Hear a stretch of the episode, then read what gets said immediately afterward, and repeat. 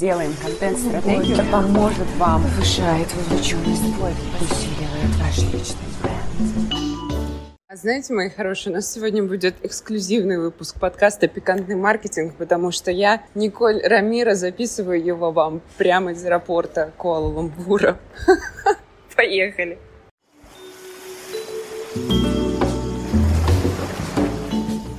Называется «Продержалась несколько выпусков, не меняя локацию». И вот тарам, не умею по-другому, ну, не хочу, у всех свои особенности, правильно? Итак, про маркетинг, но, по-моему, честно говоря, по-моему, подкаст потихонечку мигрирует в сторону пиара, не SMM.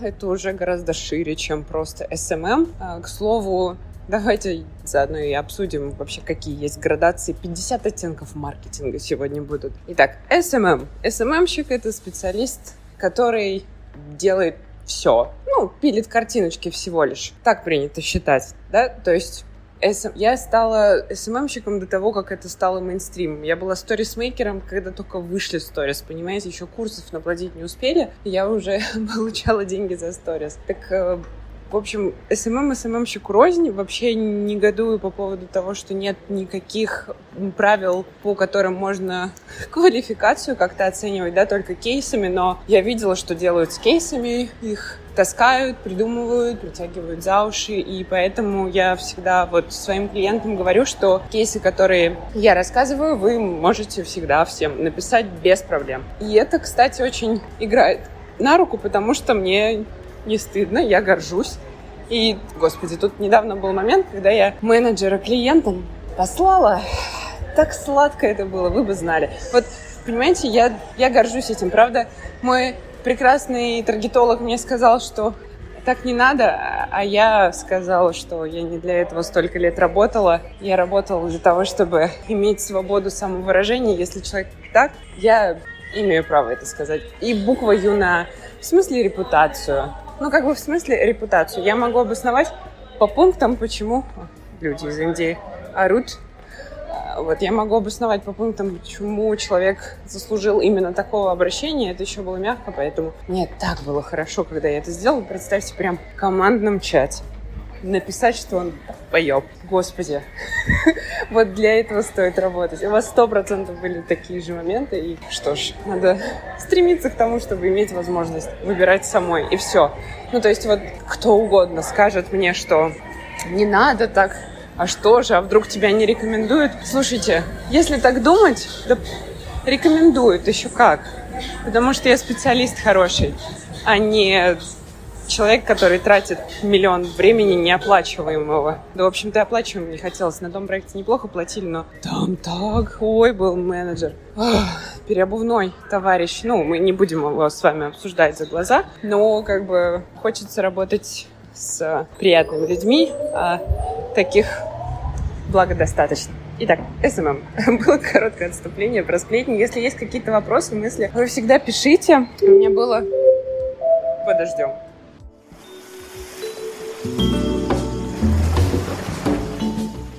Совсем уже в аэропорту тихих мест нету. Вот там.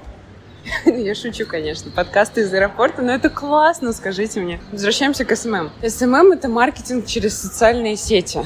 То есть, ну, по сути, человек, который ведет социальные сети, будь то хоть что угодно, может называть себя СММщиком. Ну, формально, да?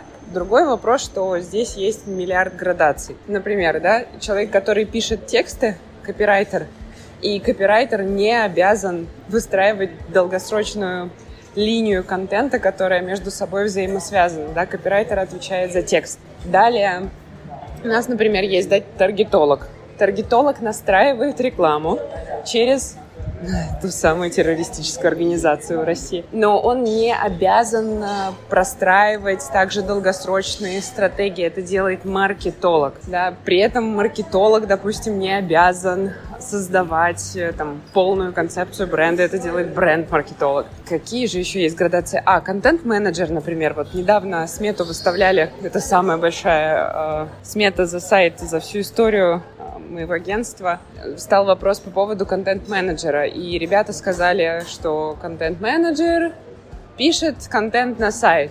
Да, но кто придумывает контент на сайт? Кто придумывает вообще полную упаковку проекта «Тональность коммуникации». Нифига не контент-менеджер. Когда я преподавала в Синергии, я вообще отдельно этого человека выделяла эту роль что контент-менеджер — это человек, который просто выкладывает контент. Он следит за тем, чтобы контент был выложен. Например, закупы. Вот мы делаем закупы в Телеграм-канал. То есть человек, который договаривается и потом следит за закупами, его можно назвать закупщиком, его можно назвать контент-менеджером. Ну, в общем, но при этом, если вы возьмете всю кучу людей, которые... Подождем. Но при этом, если вы возьмете вот эту всю кучу людей, которых я описала, вы можете ткнуть в них пальцем и сказать СММщики. Это, ну, очень грубо говоря, да. Ну, очень грубо говоря. Просто, слава богу, сейчас после всех этих инфопродуктов у людей больше нет обесценивания. Ни у кого я, кстати, слава богу, давно не встречала. А обесценивание в виде, ну, ты там картиночки поделай. И хорошо, потому что это нифига не просто картиночки. В идеале картиночки должны быть взаимосвязаны. Нет, не так. Они в норме должны быть взаимосвязаны. Возможно, поэтому я за свои картиночки получаю больше, чем в среднем по рынку, потому что они у меня все связаны, они просто что сделано, то сделано. Такого очень много. В общем, я вышла к вам на связь, потому что записать подкаст из аэропорта это прикольно, потому что у нас не было с вами давно. Ну, я не радовала ваши ушки, мои хорошие. А еще такая, знаете, здесь личная история. А, переходите. Господи Иисусе!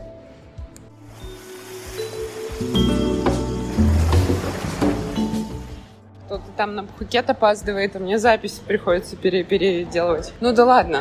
Впрочем, Видите, Вселенная не хочет, чтобы я здесь э, в открытом доступе душеньку изливала, поэтому приглашаю вас э, за душещипательные истории, связанные с Куала-Лумпуром, в мой телеграм-канал. Ссылка будет внизу, в описании, в описании этого подкаста. И я думаю, что я могу претендовать на звание миссис э, «Самый необычный подкаст», где мы только с вами не делали этого. И кто-то из подкастеров говорит, что Господи, ты что, не думаешь про свою аудиторию? Да, там, продаешь курсы, запиши. Вот буквально недавно. У кого же я это слушала? Ну вот, а мы с вами, во-первых, не курсы, да, продаем, а во-вторых, прикиньте, прямо из аэропорта подкаст. Это же класс! Я люблю это делать. Разные в разных местах. Мои пошлые не о том вы думаете. Целую, пока.